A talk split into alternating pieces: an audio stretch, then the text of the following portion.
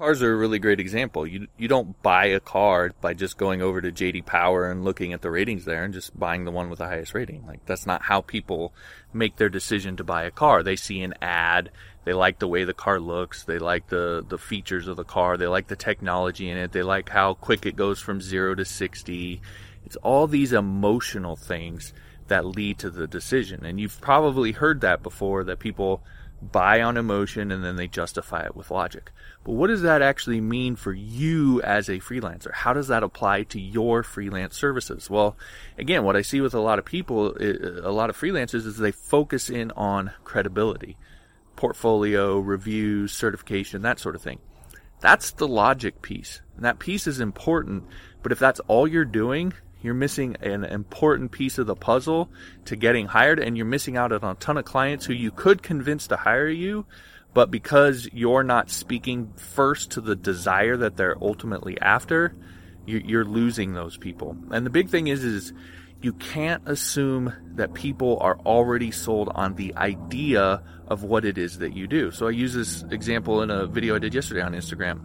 If you're a social media marketer, you can't assume that people already know how social media marketing is going to benefit their business. You have to lay that out for them. You have to use all of the statistics and data that are out there to show them that social media marketing will help them get the thing that they ultimately want. More traffic to their website, more leads, more clients, more customers, that sort of thing. You have to do that first, and then you can come in and show them that you are someone who can actually help them to do that. You are a, a reputable provider of that particular service. But you have to do the desire piece first. Without that piece, you're just missing out on a ton of people who are sort of on the fence. And I can give you a really clear example of this. I bet you could you could go right now in your local area and you could look up any kind of local business, doctor, lawyer, auto body shop, whatever, restaurant, and you will find likely dozens and dozens and dozens of those companies who don't have a mobile responsive website. So everything you and I know about how important a website being mobile responsiveness uh, responsive is, how it's going to hurt your search engine rankings, how you know uh, website visitors hate it, and if they come to your site and it's not mobile responsive, they're not likely to come back. All of those things, we know how important that is. Yet there are businesses out there right now who businesses are doing well, they're generating revenue and so forth, that don't have mobile responsive websites and are missing out on a whole bunch of revenue they could be getting if they just took the time to make their site mobile responsive. So if you're a developer, that's a really simple way for you to, to go in and start finding clients who legitimately need need your service. But those clients, you have to go in knowing they're not sold on the idea of mobile responsiveness. You can't assume that they already know that or that they're already sold on it, because their site would be mobile responsive already if it were.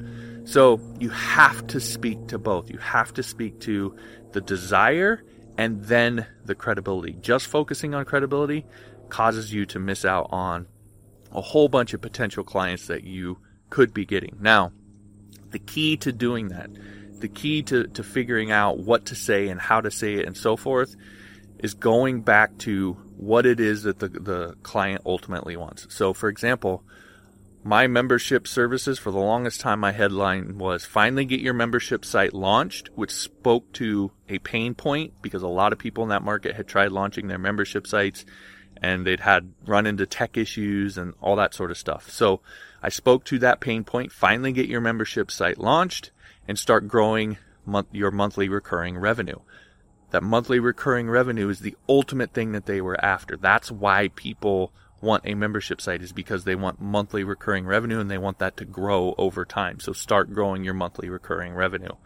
So knowing what it is that those clients in your particular market really want, that's what helps you to figure out what to say and how to present your services.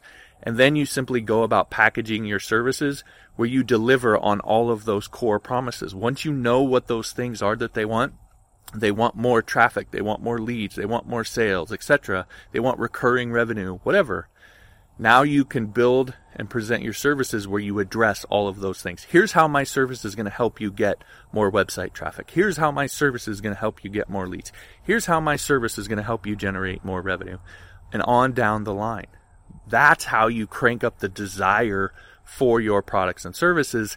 Then you come back in and layer it in with, here's testimonials from clients whose revenue I, incre- I increased. And those clients talk about how you help them increase their revenue.